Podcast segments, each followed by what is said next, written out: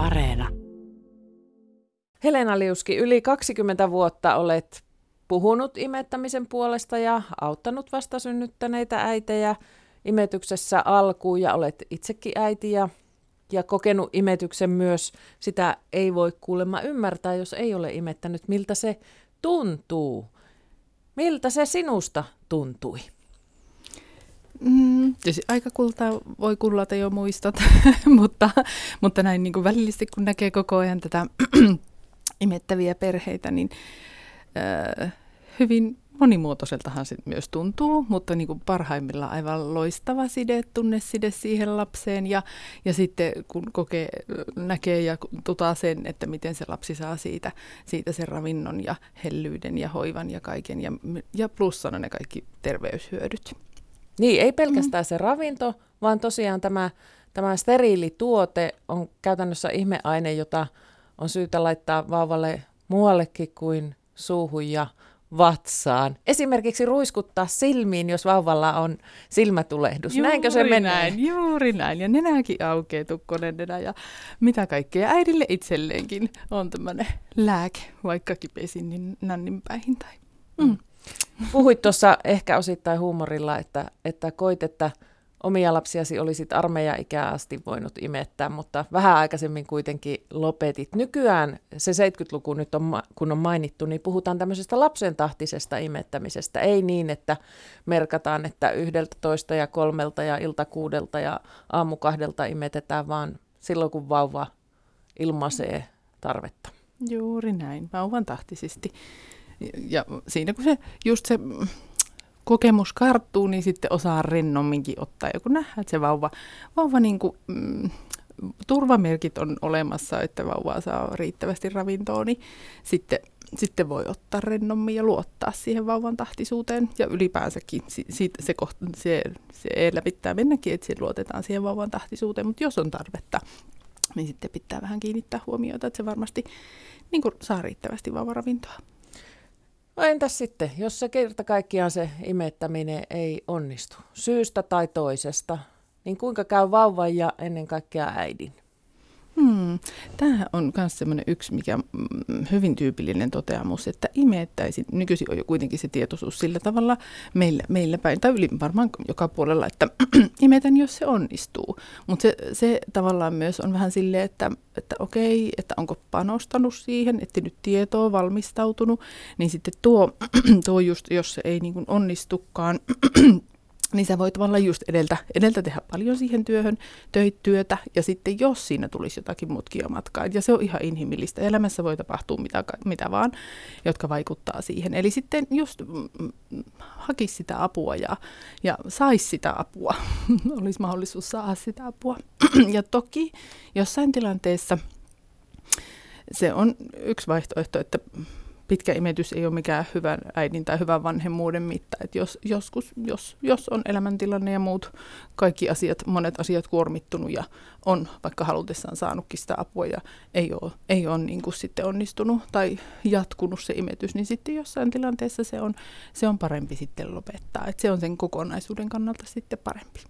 Kiinnitin huomiota siihen, että käytit tällaista termiä imettävä perhe. Eli vaikka tämä on kenties äidin ja vauvan välinen suhde, niin sehän ei välttämättä ole niin, että se on biologinen äiti, joka imettää, koska nainen voi imettää, vaikka ei olisi synnyttänyt. Selitä tämä, Helena Liuski. En usko tätä. Tämä nyt ihmetyttää. Joo, kyllä. Eli vaikka adoptio vanhempi voi imettää. Se on kylläkin sitten tuota, useamman viikon projekti nostattaa sitä maitoa edeltä ja sitten toki, toki se edellyttää, että minkä ikäinen se lapsi on, mikä anteeksi, on tulossa perheelle, perheeseen, että, että miten hän, ja turvaluottamustekijät, miten hän haluaa olla siinä iholla ja rinnalla ja niin edelleen. Mutta mä, ainakin osittaisimetys on täysin mahdollista. Näin, näin ihmeellinen ihmiskeho on. Ja imetystä voi jatkaa tai maidon tuotantoa jatkaa, vaikka, vaikka vauva olisi jo muuttanut kotoa pois ja mennyt armeijaan, niin voit vielä. Teknisesti kyllä, mutta varmaan käytännössä tämmöistä ei ilmene. Toisen ihmisen lapsen imettäminen ei kuitenkaan nykyään ole mitenkään yleistä. Se jotenkin ajatellaan, että se on niin intiimi tilanne, että, mm. että tota, vieras vauva voi tuntua vaikealta imetettävältä. Ennenhän se oli melko tavallista, että, että kartano emäntä ei joutanut kiireiltään, en kyllä tiedä mitä emännän kiireet olivat, mutta antoi imettäjälle lapsensa. Kyllä, ja ollut näitä niin kuin, ihan imettäjä ammattiakin, että on niin kuin, ollut näitä ammattinsa puolesta imettäjiä. Joo, varmaan jossain kulttuurissa edelleenkin se on niin kuin mahdollista ja ihan yleistäkin, mutta mutta ei varmaan nyky, nyky Suomessa niin kuin yleistä, että toisen vauvaa imetettäisiin. Mikä, mikä sitä estää, jos se on kaikille ok? Mm, kyllä. Mm. Tuohon palaan siihen imettävä perhetermiin senkin takia, että mä toivoisin, kun monesti on niin kuin just, että termit jo äidinmaito ja äitien ohjaus, että olisi, olisi niin kuin se niin kuin laajennettaisiin niitä, laajennettaisiin sitä näkemystä ja otettaisiin huomioon se puoliso ja vaikka ne vanhemmatkin ja niidenkin rooli.